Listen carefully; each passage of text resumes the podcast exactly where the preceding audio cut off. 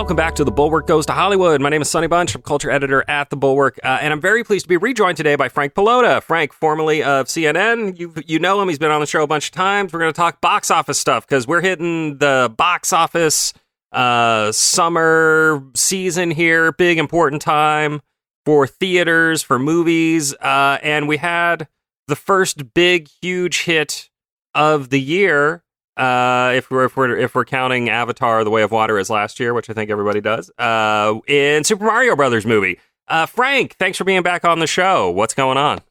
Thanks for having me. It's been a bit. I missed you. I missed you very much, Sonny. I missed you too, Frank. I'm glad. I'm glad to get you back on the show here. Uh, so yeah, so it's it's a, a big weekend last weekend. You know, I think I, a lot of a lot of folks were saying like, look, Super Mario Brothers is going to be huge, um, and it's going to be huge because there have been no family movies in theaters for ever for like literally forever. What what was going on there? So I, I said in march i said my number one pick for the biggest movie of the year globally is the Super Mario Brothers movie from Universal Illumination and Nintendo. And why that was is what you just said is that there has been this kind of like dearth of just family films for months. I mean, we've had like a few hits and uh, along the way. We had obviously Puss in Boots, The Last Wish, which kept making money. It has like a 14 times multiple, which is just incredible. Like that's just like a Top Gun type of number uh, that has just kept going because families need a place to take their kids to. And as much as we want to believe that parents are perfectly fine just watching things at home, it's a different experience when you take a child to a theater. They have to be quiet. They have to sit with others. You can get them, if you go to an Alamo Drafthouse, you can get them food. Um, so it's definitely a different experience. You have that playing into this. You obviously had about 40 years of nostalgia and brand awareness from Super Mario. There's never been a real good Super Mario Brothers movie. There was the live action one back in the early 90s that was one of the worst movies ever made.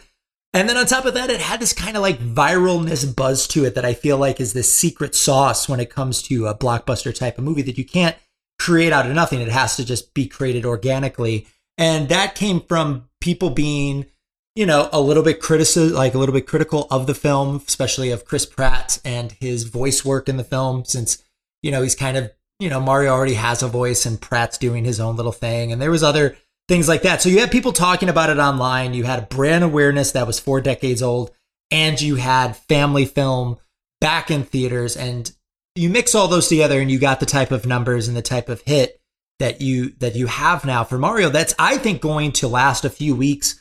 I still think it's going to be the number one film of the year globally. I think Little Mermaid might challenge it a little bit.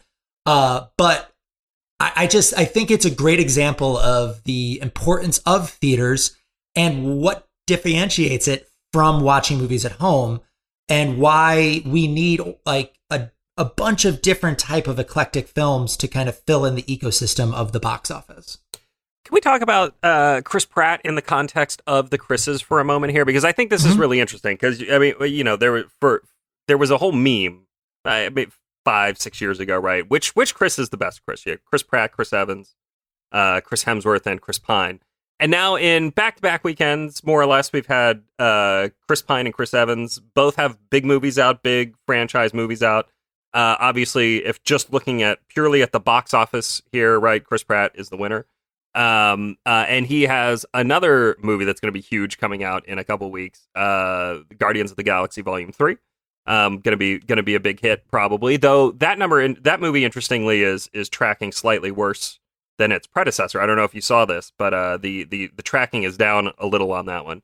Um, but I, I, I bring this up because you know it's just it's just interesting because uh, Chris Pratt seems to be the most, uh, I will say, uh, disliked by critics, but also the most loved by audiences. I mean, the his his movies uh, do do big numbers. Here, the Jurassic World movies, Gra- Guardians of the Galaxy. He really is like franchise Chris at this point.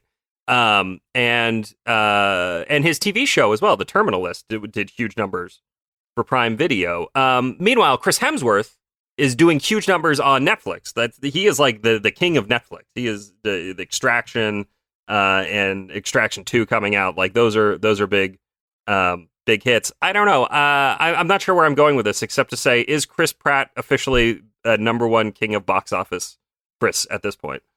So I, I have no pick in the Chris war. Uh, my personal favorite is Chris Pine. I think he can do everything. But I, I really like Chris Pratt. I've liked Chris Pratt since in, since Parks and Rec. I, I think the thing with Chris Pratt is is exactly what you said, franchise Chris. He doesn't really do a lot of stuff away from the franchises. He has Jurassic World. He has now Super Mario. He has Guardians of the Galaxy and the whole Marvel Avengers type of uh, you know set he's in there. And then you get to Hemsworth, who obviously is also a Marvel superhero, but is kind of like slowing down a little bit and has kind of moved to Netflix and does some comedic roles and things like that. And then you have Chris Evans, who, you know, is Captain America, arguably maybe the most iconic of all the Chris's. Like when you think of Captain America, it's hard not to see Chris Evans. Uh, so it's interesting. And, and, I think Pine, of all of them, can do a bunch of different things. I, I don't see Chris Pratt starring in like a Stephen Sondheim type of film where he's singing, and I don't see him necessarily as like, uh, uh you know, in an Oscar-winning film like Hell or High Water. You know, he can do those things, but I think what's interesting here is that franchises are still the coin of the realm. And right now, I don't know if there's a bigger franchise star across multiple franchises than Chris Pratt. So I think there's that disconnect. I think critically, you have Pine, who's kind of doing all these things that critics kind of like, has this huge range. And Pratt's really good at being a franchise star in the same way that his father in law was, Arnold Schwarzenegger, all those years back in the 80s and 90s.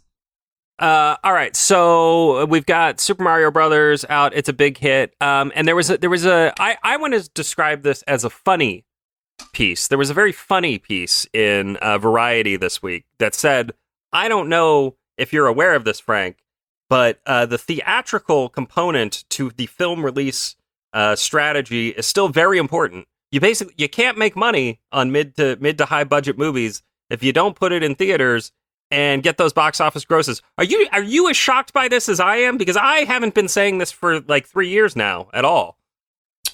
I I have been dealing with this shock for days. I did not even realize that movie theaters were still around. Because uh, back in 2020, everyone said they went extinct.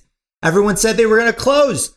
And I remember writing multiple, multiple, multiple stories that said, "Hey guys, the worst case scenario here for movie theaters is they'll likely evolve into whatever the next iteration is, but I just don't see them going." And I had pitchforks and and people with torches yelling at me, especially a lot of analysts who focus only on streaming and a lot of Wall Street people who only focused on streaming. It, it was always going to end up this way. It was always, I mean, don't get me wrong, in the pandemic, there was some times where it was like, oh, some of these theater chains might go out of business. But I never thought that going to the movies was going to become completely extinct. I think what has happened here has happened multiple times in Hollywood history. This happened at the advent of television, to use a one to one example with streaming. In the in the 50s, 60s, they weren't movie going to movie theaters probably weren't wasn't as popular as going in the 30s and 40s. And that happened again with VCR and uh, with uh, VHSs, I should say, and DVDs and home sales and stuff like that. There's always been this kind of like escalation uh, of technology versus the theaters, and theaters always kind of find a way to come back. Why is that? It's because people really like going to the movies. It's as as expensive as tickets can be. They, it's still a great way to spend a night. It's still date nights. It's still family nights. It's still it's still, uh, you know, events. You know, these are things that are part of the American fabric that is really hard to get rid of. And I kind of saw this even during the pandemic because what was going through the roof during the pandemic? Drive drive-ins. People were going to drive-ins. People still want to go to the movies. And I think that during this kind of era, there was executives at studios who had to kind of play this game where they couldn't place money on red or black anymore. They had to spread it across the table. And some kind of got high on their own supply and basically were like, streaming's the future, theaters don't matter, streaming's the only thing. And I think now where we're coming to is the fever's breaking a little bit, and executives are starting to realize that streaming is not the entire octopus, it's a tentacle of the octopus. And let's look away from Super Mario Brothers last weekend and look at something like Air. Air made twenty million dollars. Now, mind you, it was made for seventy to ninety million dollars, but that's because Amazon's got money, and Ben Affleck and Matt Damon were going to make sure that they and their people got paid. Uh, but $20 million for a film that is based on basically like how Nike made a shoe about Michael Jordan is pretty impressive, all things considered. And if you look through the year so far, yes, franchises have been the, you know, coin of the realm still, as I said earlier, but it's not because they've, but people have been going and these have been over exceeding because they've been good. Creed 3's been good. Uh, Scream 6 was good. John Wick 4 is considered by many to be the best of all the John Wicks. And I think there is a place for that to kind of keep going, especially as we get to the summer, which is really known for this kind of stuff, for franchises, for big brands. So I never bought into that. I never drank that Kool Aid. I will say it's still the the US domestic box office is still about 20% behind 2019 so it hasn't reached pre-pandemic times. I'm curious to see if it's going to get there this summer. I think it will. I think it I think we'll be talking positive percentages sometime this summer. But you know, if you look at this holistically, theaters are back. They never really left though. And I think audiences want to go to movies, but they just want to go to movies that mean something. They just don't want to go to something that is has a name on top of it or as a brand. They want it to mean something. They want their money to be worth it. And I think that has happened so far this year. And I think it will keep going for weeks and months to come. Um, two two thoughts on that. I I, I want to push back slightly on the, the idea that Air is a is a success at a twenty million dollar box office opening. I mean, mm-hmm. like it's it that's that's we're we're talking about what a uh, hundred after advertising and all that about a hundred thirty million dollar movie. Um, but the the real question here is what does Amazon really want out of it, right? Like, so this is like uh, this movie making twenty million dollars at the box office in its opening weekend is nice.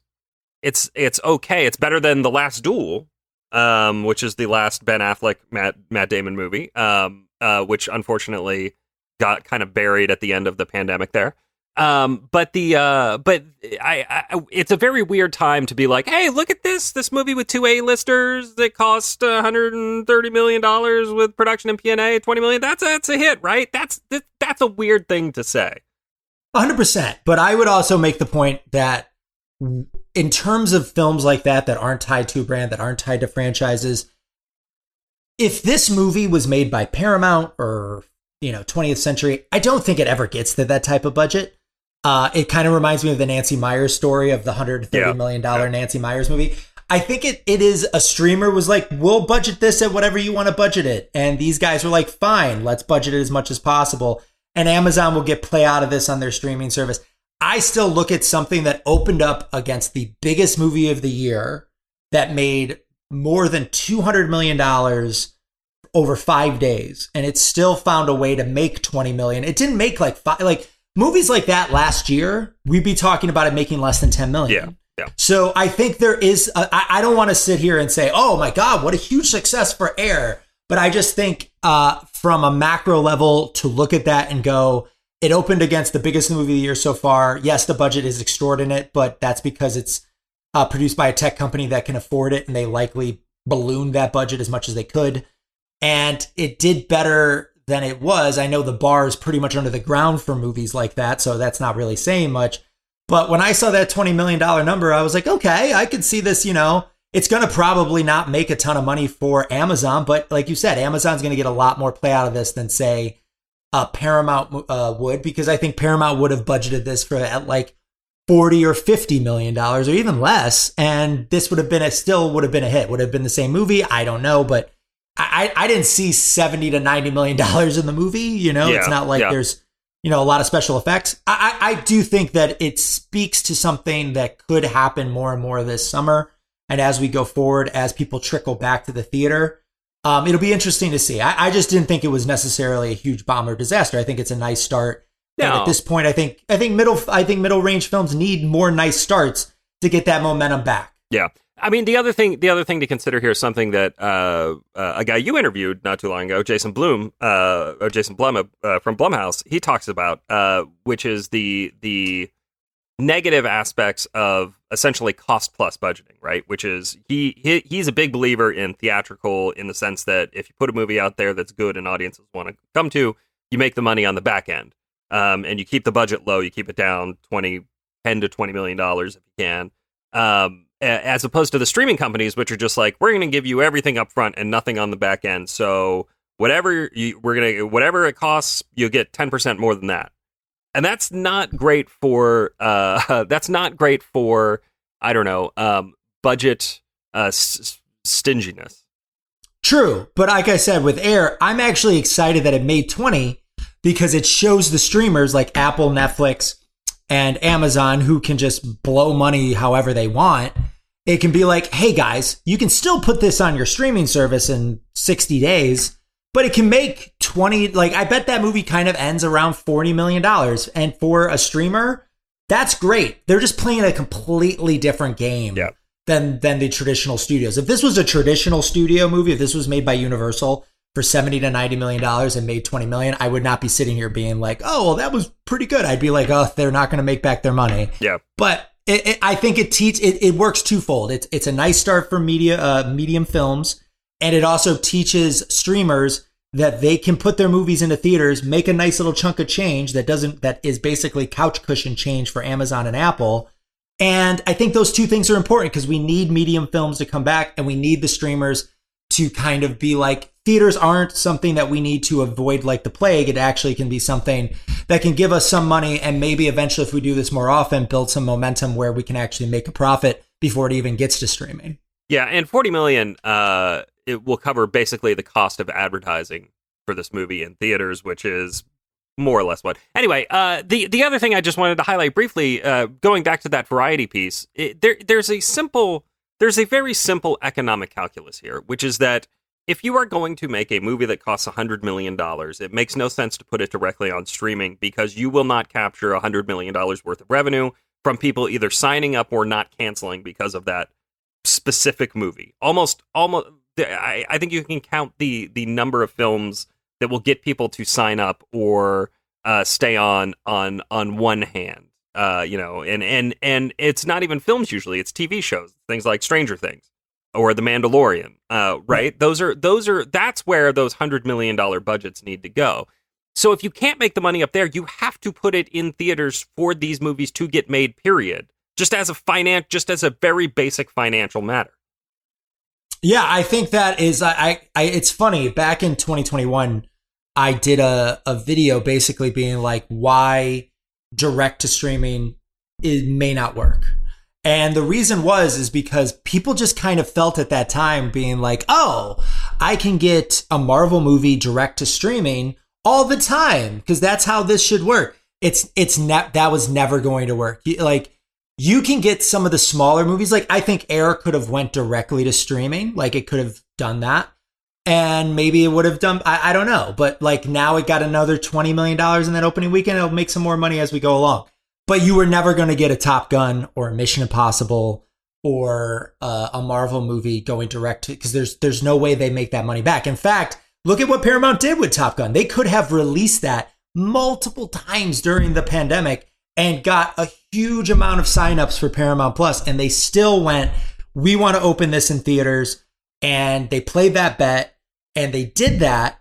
It opened huge. It kept opening huge, and then it was the biggest thing on Paramount Plus when it went to Paramount Plus in December. So that is the real blueprint of how these guys really need to roll things out. And I think anybody who said otherwise, it was either lying to you consumers or did not know enough. And I think we're just at a point now where studios and media companies are starting to realize that they're not going to be valued in the same way that tech companies are valued because even tech companies right now are not getting valued the way that tech companies used to be valued. And I think they're looking at the last hundred years of making money through all these different platforms and going, well, it's nice that we built streaming, but uh, that's not going to be the only end all be all. I think those days of how to win the streaming wars is now adjusting to why have a streaming war at all. I will once again reiterate my very basic uh, and and true argument that streaming needs to be a replacement for DVD and Blu-ray sales uh, and not uh, a replacement for all revenue in the universe of of a, of a studio or company. But we'll we'll leave that there. All right. So what's coming up the rest of the year here? We're we're doing a summer box office preview here. Before the show, you said you had nine or ten films that like yeah look like they they are going to be the the most important movies of the year. They will tell the story of the year and how uh, things are going. So why don't we why don't we run through that list? So one of the most interesting movies of the summer, if not the year, is on May 5th, which is Guardians of the Galaxy Volume 3. And the reason I think that's interesting is because Marvel has kind of not had a great year so far. Uh, Quantumania opened up pretty big, but then dropped like a rock in the weeks that came after and has kind of left the pop culture consciousness. And people have been asking, do consumers have superhero fatigue? I think that we're going to see on May 5th if that's actually true or not. You mentioned earlier that it's opening a little bit less than the predecessor volume 2 in 2017. I would argue that that kind of makes sense, even if Marvel was doing pretty well, because Guardians of the Galaxy, the original one back in 2014, was such a huge film, was such a beloved film that people were super excited for volume two. And now it's gone about six years without a Guardians movie, and people have kind of forgotten about the brand a little bit. But I think that this movie can do well because there's a finality to it. At least that feels this way.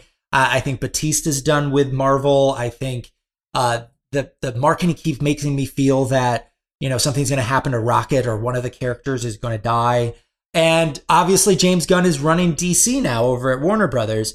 So I don't see him doing a lot more of these movies going forward. The marketing has been really nice. It's been really fun. Uh, I think that will really say a lot about where Marvel is and where superhero genre is. I think we could get to a point where maybe we don't have what we had for the last decade or more of like superhero movies are the entire industry. I think they can actually fall into like a proper place inside of the box office, which is maybe we get you know, a couple of these superhero movies a year, maybe one or two, maybe we get about two Marvel, three Marvel movies a year instead of these, you know, four with like two streaming series just to kind of calm down on the on the deluge. But, you know, speaking of Guardians, another one too is on June 16th, which is Elemental, which kind of speaks to uh, something else that's going on with Disney, which is Pixar's going through the same stuff that uh, that Marvel's going through, which is like, you know, people got used to watching Pixar movies at home. So I kind of find these two kind of interconnected in a way uh, that speaks a bigger, larger language for Disney. If if audience show up for Volume 3 and Elemental, I think it actually can lead to a place where we're kind of back on track for Disney where they can kind of own the marketplace again a little bit. But if Guardians, you know, opens soft and then drops like a rock in its second and third week. And Elemental just kind of goes the way Lightyear did last year, where people are kind of confused by it or feel like they can wait 60 days instead of going the way Mario did or the other animated movies have so far. That's going to really hit Disney hard, and they're going to have to really kind of have a moment where they kind of think things out and see what their next step is. So I think it'll be really interesting that we're starting the summer with a film that's going to not just speak to the box office, but also speak to one of the largest media companies in the world and their kind of trajectory forward. Yeah, I mean, uh, Elemental is a fascinating one because I, I do. Uh, it's been interesting to watch the success of Illumination, uh, which made Rise of the Minions and uh, Super Mario Brothers, um, uh, and uh, and Puss in Boots, which is over at DreamWorks um, compared to what's been happening at Disney, just a series of disasters uh, on the animated front um, with Lightyear and uh, Strange World and and everything else that's going on there. But I, I do think that part of that is because Disney has has trained families and parents to to just wait to watch their new movies on Disney Plus. They they they have a, they have conditioned people to expect those movies to if not be on the service immediately within a week or two. And if you if you have look i've got i've got two kids. I like taking them to the theaters um, but it it is not cheap uh, and it is kind of a hassle. And if if i'm given the option uh, if i'm somebody who is less committed to the success of theatrical uh, i am i am probably just saying ah we'll watch it at home. Watch it at home in 10 days kids that's fine. yeah, but I also would make the argument that things that were trained during the pandemic can be untrained, and I would make this argument with Super Mario. And you got to remember, what was the first studio to put everything basically on streaming? That was Universal. Now, do they go all in in the way on Peacock that that Disney Plus has? No, not necessarily. Disney Plus became Disney for a while there. So I, I, I will say, you know, if Guardians of the Galaxy has great critical reviews and is a huge hit, and same thing with Elemental, if it has great critical reviews and it has good word of mouth, people will still go out even if they have to kind of wait because people like that's enough time from Mario in April till on Pixar movie in June. But you're right, they do have to kind of fix the psychology of it. Uh, another another another animated movie that I want to talk about is Spider-Man Across the Spider-Verse, which is also opening June 2nd. That movie has kind of been like the Rosetta Stone for animation lately, the original uh, Spider-Verse movie, in that everything looks like Spider-Verse movies now. Like I kind of love this 2D mixed with 3D animation. So that might kind of hit it too that like people might be like, well, we don't need to go see Elemental because we just went to go see a family film two weeks ago with Spider-Verse. But I would make the argument that I think Pixar is still Pixar. It still holds a brand. It's just Disney needs to do a better job of marketing that movie to be seen in theaters. And Elemental has to have the goods. And I feel the same thing with Guardians. Both Marvel and Pixar cannot rest on their name anymore. They need to have the movie to back up the branding. When just a few years ago, it could be Pixar, Frank Pallotta story, and it would make a billion dollars because it was Pixar. They they just need to kind of have the goods now, and I think that's good for both Disney and for the industry that you can't just rest on a name alone anymore. You actually have to put in the type of you know movie and production that is worthy of the name. Not to say that hasn't happened in the past, but it used to be just, oh, that's a Marvel movie. I don't care who's in it. I don't care what it's about. I'm going to go see it. That has changed, and I think that's for the best. Uh, all right, so we've got Across the Spider Verse, which I think is going to be. I think it's going to be a big hit. I, I, I for some reason, I, I feel like the first was mildly disappointing. I think people wanted a little more out of that in terms of box office, not in terms of critical response or audience reaction but I do think it's also grown a lot in the in the. I think I think this is one that families in particular have picked up at home uh, and and really grown to love. So I'm curious to see if this if this really pops at the box office. Um, all right, what else we got? What else is on? So uh, I'm gonna I'm gonna touch this real. I'm gonna touch on this one real quick because there's not a lot to talk about it, but I love it because it's one of my favorite brands. Fast 10 is coming out in May. It's gonna be really interesting to watch to see if that has any impact in the domestic side of things that has become a really international brand. Um, if we remember with F9, John Cena had to do kind of a mea culpa with China. It was a whole thing with that. It's vitally important to the brand international numbers of, of the Fast and Furious series. This is supposedly part one of part two of the final film. I'll believe it when I see it when it comes to Fast and Furious. But that one kind of like falls right in the middle of May it's going to be interesting to see if, say, Guardians isn't the type of movie we think it is, if that can kind of pick up the steam a little bit before we get to like Memorial Day and the traditional summer. So just wanted to touch on that real quick. Uh, the next interesting kind of storyline happens in mid June with Asteroid City and No Hard Feelings. And the, and those is the Wes Anderson film is Asteroid City that stars a bunch of different stars. It's kind of like his Looney Tunes esque Western looking kind of film. And then No Hard Feelings is Sony's uh, Jennifer Lawrence rom com. Now, why are these two interesting to me? Is right now, these will really tell me, especially No Hard Feelings, do audience want to see anything other than just, oh, this has, you know, branding to it? I think No Hard Feelings was really the trailer for it when it came out, I think last month was really, really popular. People thought it was funny. People were shocked that like Jennifer Lawrence was even in a movie like this because it reminded us of like the films of like Superbad and 40 Year Old Virgin, the Judd Apatow type of years, you know, the old schools, the Anchormans, where it was just like, oh, a raunchy rom com. Like there's been a long time since we've had one of these. I think Wes has his, you know, loyal following. I don't think it's going to make a ton of money. Uh, I think, but it'll be interesting to see if it kind of over projects and does well for what it is. And those two movies will tell me a lot. They come right in the middle of summer.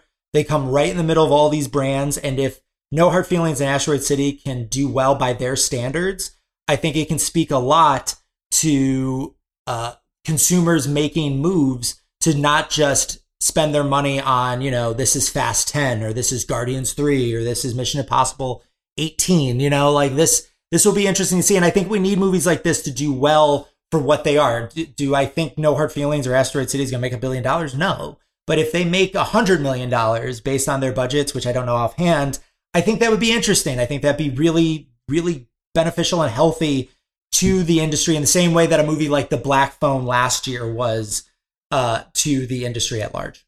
Yeah, I mean, you can't have a thriving theatrical industry that doesn't appeal on at least some level to adults. And these are these are the the the niche that you have identified here, right? Is the R-rated movie for adults. This is uh these are going to be, you know, uh these are not movies for kids. These are not movies you take kids to. I think Asteroid City is R, right? I don't. Maybe it maybe it's PG. I'd assume so. Uh, but uh, but the but these are you know these are movies that uh that that have to be successful because they're not super exp- they're not super expensive.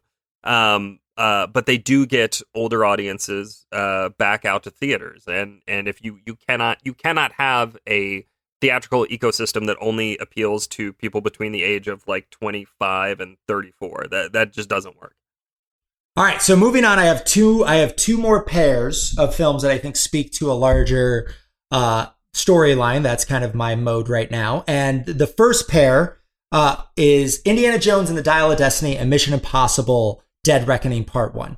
Uh, Dial of Destiny opens on June 30th and Mission Impossible opens on June 14th. Now, what's the storyline with this? Is do we have another Top Gun this summer? Now, what I mean by that is like Top Gun was one of the biggest, most popular movies that we have seen in years. And I don't think Dial of Destiny or Mission Impossible is going to reach those types of levels where it's just this remarkable film that gets nominated for Oscars and everyone you see, no matter where they come from, loves it. But I think if you asked me a year ago, what I thought Top Gun would have been that, I would have been like, no, probably not. I think it would do okay. I think it'll do fine. But I don't know if younger people even care about Top Gun. And I was proven completely wrong, as most of the industry was, even though I thought it was going to do pretty well.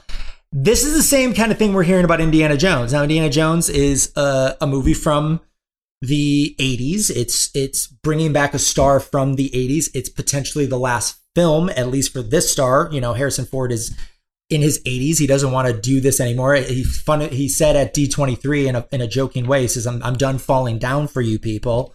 Um, so I think it'll be interesting to see if people come out if that movie is well reviewed, if it has good word of mouth. It opens in Cannes in a couple weeks, so we'll know a little bit more about it before it opens. Funny enough, so did Kingdom of the Crystal Skull, so I don't really think that really means anything that it opens at Cannes. Uh, but also, it'll be interesting to see if people will come out to kind of say goodbye to this character. I know you like you can't see this at home, but right behind me is Raiders of the Lost Ark poster. It's my favorite film, so I will be there. And I like James Mangold. I think he's made a lot of great films. He Logan is a is a good movie about a hero coming to an end. Ford vs Ferrari was a lot of fun. It'll be interesting. The trailers have looked really fun. So that's that there. Can that kind of like capture some of the magic that Top Gun did? But more uh more organically, looking at Mission Impossible, can it get that Top Gun bump? Because Tom Cruise is now going back to doing his other franchise. And the marketing and the sell here, for me at least, is hey, did you like Top Gun last year? Did you think it was really neat and fun? Well, guess what? We're making another one, kinda, but it's Mission Impossible, and there's to be even crazier stunts in this one, and it's a lot of fun. You should come. So it's to be interesting to see if those two movies, which are, you know, led by action stars of the 80s who are a little bit older, obviously Tom Cruise and Harrison Ford kind of defy age. Uh, but it'll be interesting to see if that gets a bump. If it if Mission Impossible gets a bump, I would not be shocked. That movie, that series has never really made more than seven, eight hundred million dollars. Maybe it gets to that billion dollars because of that Top Gun bump. Indiana Jones isn't directed by Steven Spielberg, but maybe that's a good thing. Maybe somebody new comes in.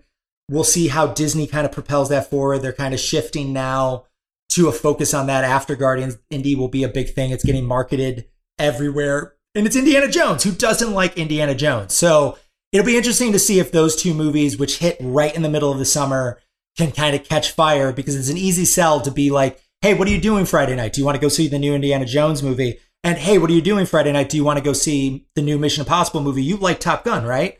So I think that'll be interesting to see. Do you think people say, do you want to go see the new Mission Impossible movie or the new Tom Cruise movie? I think they're going to say in this situation, I think it's going to be the Tom Cruise movie after Top Gun. Yeah. Because last year it was It's hard to say. I, I feel like there was a lot of people who went to go see Top Gun Maverick who have never seen Top Gun. And that's for the best because I think Top Gun Maverick is a supremely better film than Top Gun.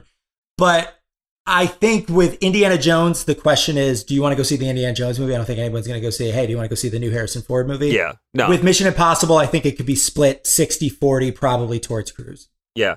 I, I, I do like the advertising campaign for uh, the the new Mission Impossible film, which is basically um, watch Tom Cruise try to kill himself on film for you. Like that it's is- a great selling point. it really is. I mean, like, hey, he jumps off a cliff in this one. Hey, we threw a train off a cliff in this one. It's just, it gets to a certain point where it's just like, I think the reason that Top Gun works so well is that when you watched it, even the stuff that was fake, you couldn't tell.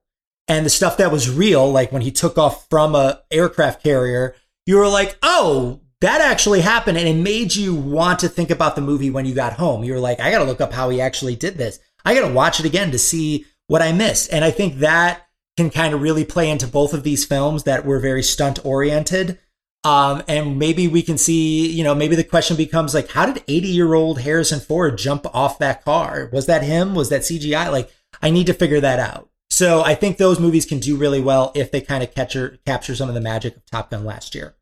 Uh, so what's the last pair of films? So the last pair is the most cinematic day of the year, Sonny, which is July 21st, when we will have one of the best double features in movie history, which is Barbie by Greta Gerwig from Warner Brothers and Christopher Nolan's Oppenheimer. You could literally, we have the two genders here, but I will be seeing Barbie and Oppenheimer because I love both of these movies. I think they're going to be really fun to see.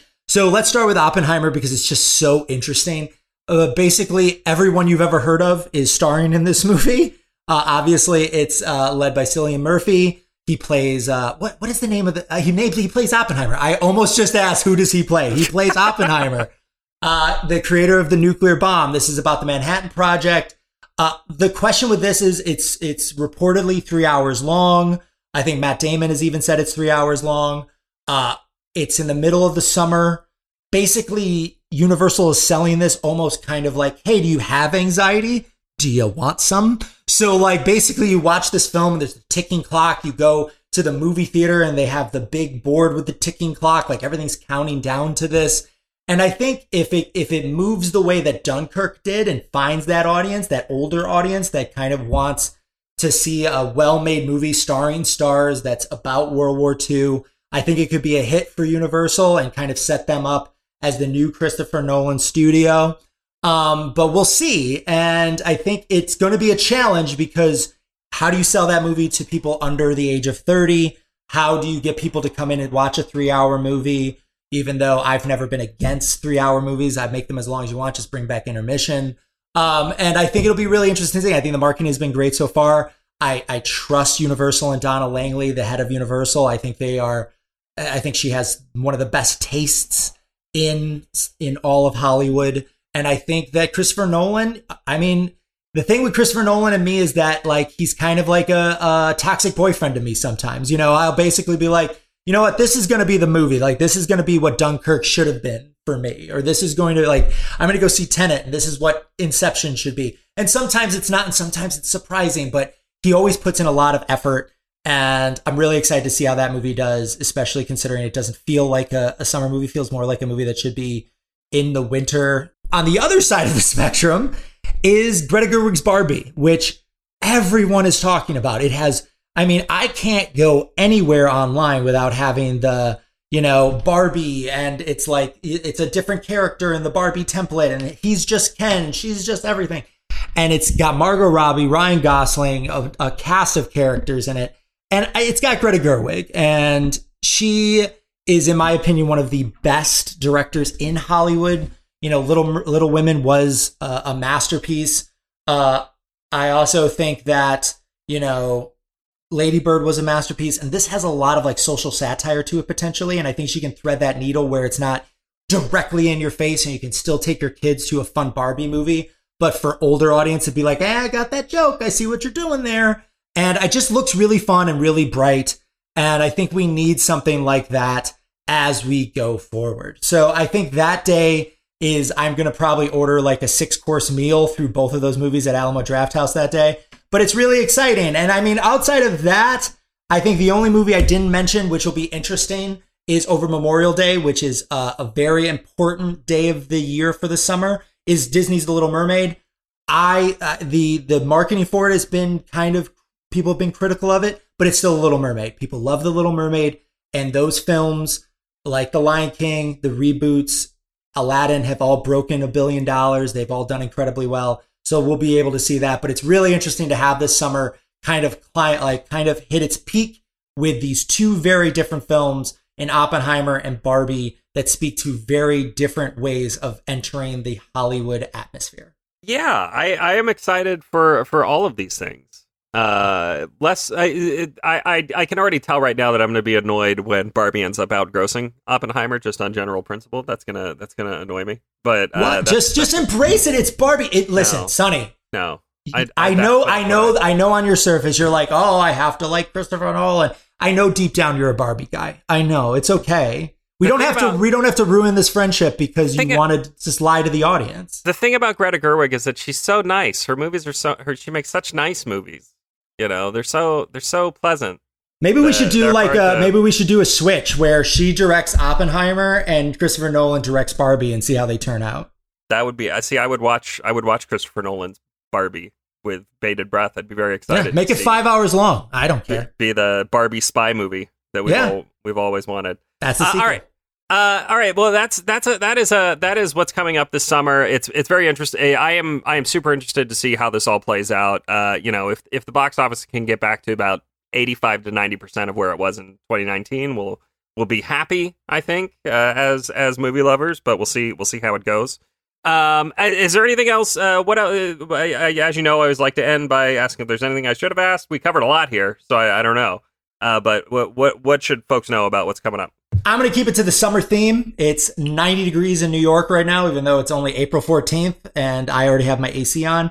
But the thing I think we need to keep out for is watch the summer closely because Hollywood needs to build as much benefit and profit as possible and get that percentage as high as possible versus pre pandemic times for the US box office.